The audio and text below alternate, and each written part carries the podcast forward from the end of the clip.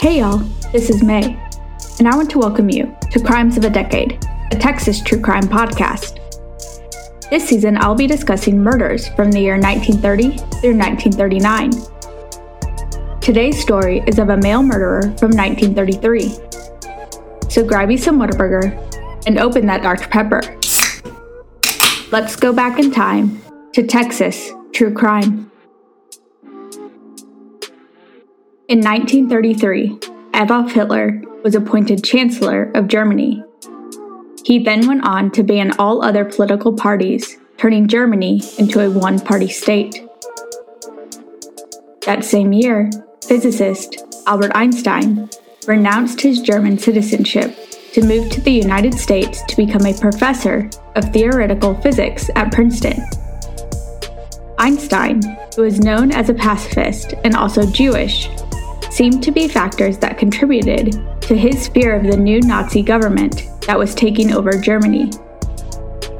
However, Einstein did not gain his United States citizenship until 1940. Another thing that happened in 1933 was a murder over $15. Please join me in walking down Erie Lane.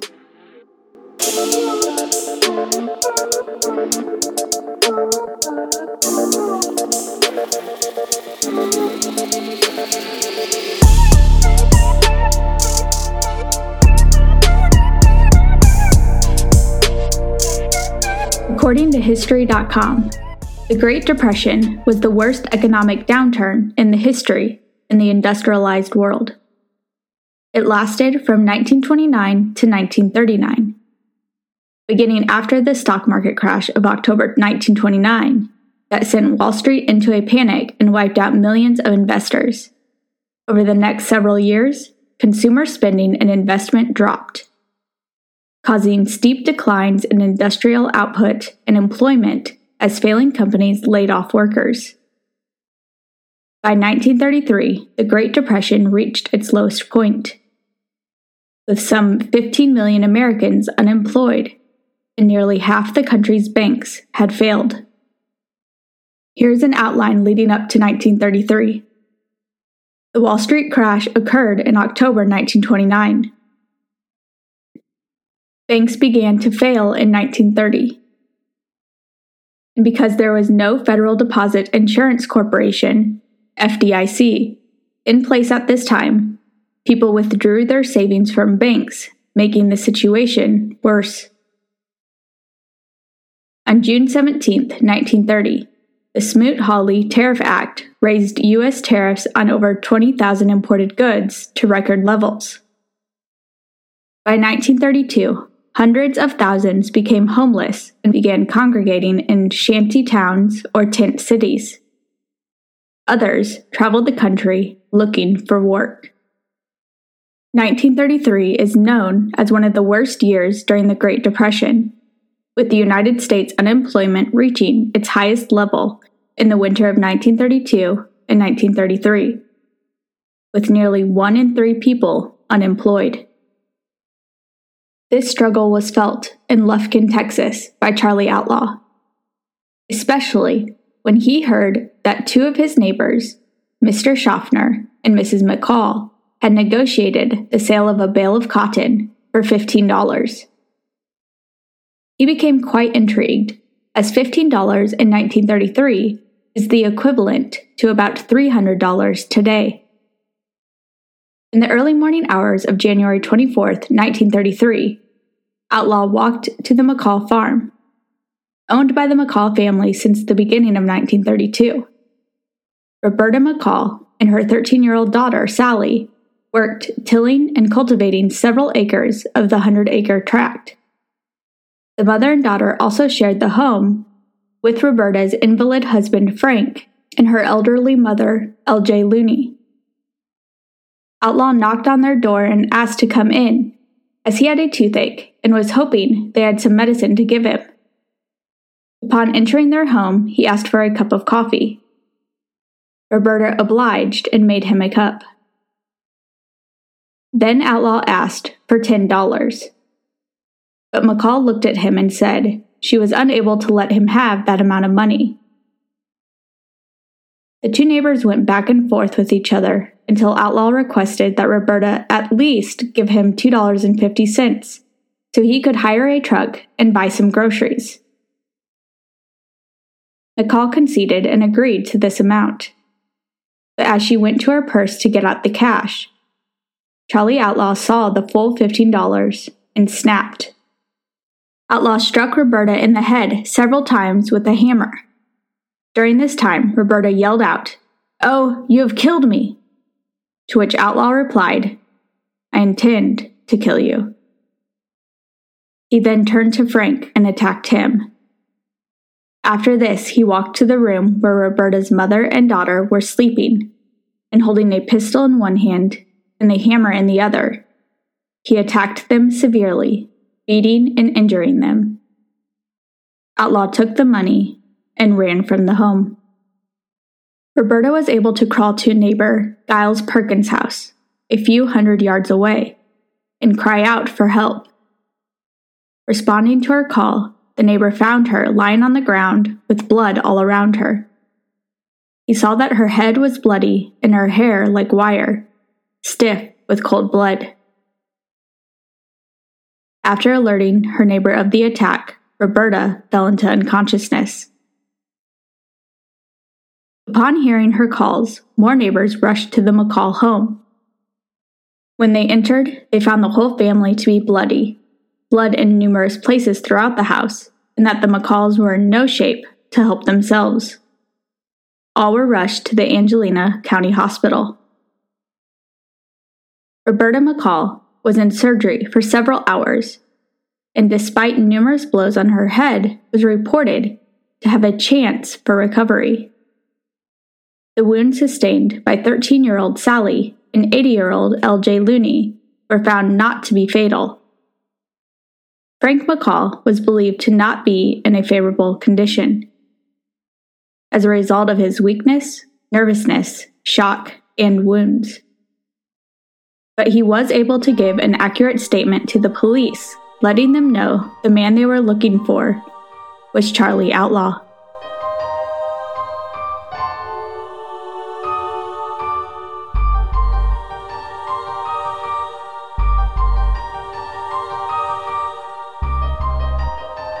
Charlie Outlaw was charged with four counts of assault and two counts of highway robbery. But police were still unable to locate him. Sadly, two days after the attack, Roberta McCall died from her injuries. By February 3rd, a $400 reward was offered by the governor and citizens to help aid in the search for Outlaw who was a skilled woodsman and was believed to be hiding in the woods of the Douglas area in the thick undergrowth lining the Angelina River bottom lands. Yet he was able to evade arrest for five more months. And he probably could have stayed hidden for a lot longer, but was identified due to a photograph in a detective magazine. City Marshal Matthews of Eudora, Arkansas, saw the photograph and recognized it as a farmhand who had come to the Arkansas village three weeks earlier and went by the name Paul.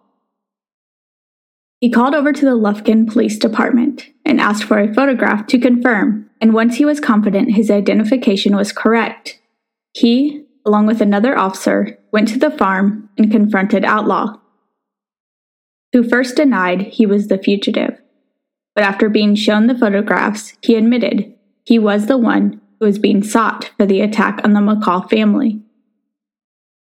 Charlie Outlaw was captured on June 24, 1933, and returned back to Texas. His charges had been upgraded to one count of murder, three counts of assault, and two counts of highway robbery. Outlaw denied the implications that he had anything to do with the murder of Roberta McCall. His statement to police was that he was in Lufkin the morning the woman was found beaten, heard he was accused, hid in the woods several days, and then made his way to Fort Worth.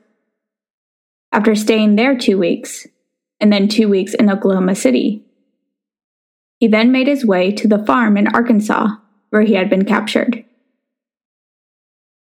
He maintained his innocence even after all three surviving McCall family members identified him as their attacker. The judge assigned to this case said he would be pushing for the trial to start the next month. Mrs. Looney, mother of Roberta, and Roberta's husband, Frank McCall, were to be the state's star witnesses. Unfortunately, on June 28, 1933, Frank McCall passed away from pneumonia. Yet the trial was still set to start in July. Sally McCall replaced her father as a witness, and she, along with her grandmother, were asked to identify Charlie Outlaw in court. Outlaw was brought into the courtroom for a few minutes before being returned to jail. Mrs. Looney was asked if she knew the person that had just left the courtroom. With eyes full of anger and voice trembling, she replied, I should say I do. I know him with all my heart and soul. That man was Charlie Outlaw, who frequently visited in our home until that terrible night that I will never forget. Mrs. Looney also showed reporters the deep scars that remained in her head from the blows and the broken and disfigured finger that she received when throwing up her hand to try to ward off some of the blows. 13 year old Sally had been attacked by Outlaw when trying to climb out of the window. She was still undergoing operations at this time for the removal of pieces of bone from her head as the result of blows from the hammer. The trial of Charlie Outlaw started on August 3, 1933. And just two days later, he was found guilty and sentenced to death for the murder of Roberta McCall.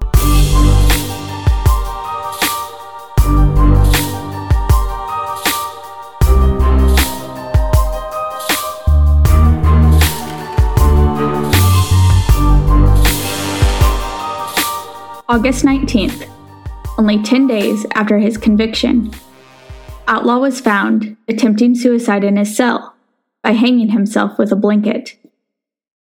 His neck was bruised badly, but he would recover.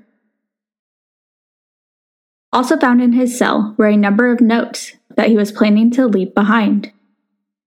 One was addressed to the sheriff, requesting that the noose he planned to use to take his life be placed in a window in a store here Another note addressed his wife, professing his innocence.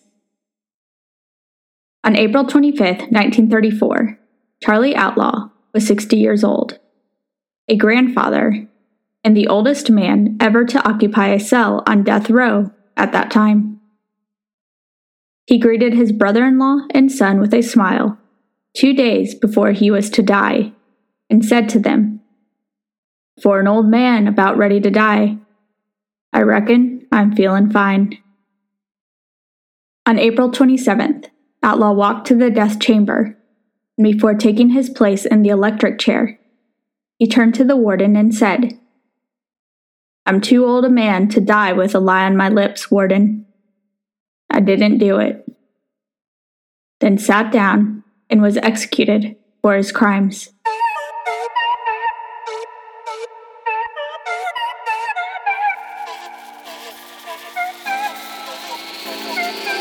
I want to say a huge thank you to newspapers.com, casetext.com, and all the other great resources that helped me get all the information for this episode.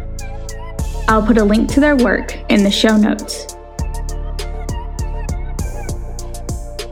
Thank you for joining me for another episode of Crimes of a Decade, a Texas true crime podcast. Next week, I'll be detailing a case from the year 1934. If you're enjoying this podcast, I'd love for you to hit the subscribe button. I would also love for you to rate and review my podcast on Apple Podcast, as it really does help out. If you have any questions or comments, please feel free to email me at crimesofadecade at gmail.com.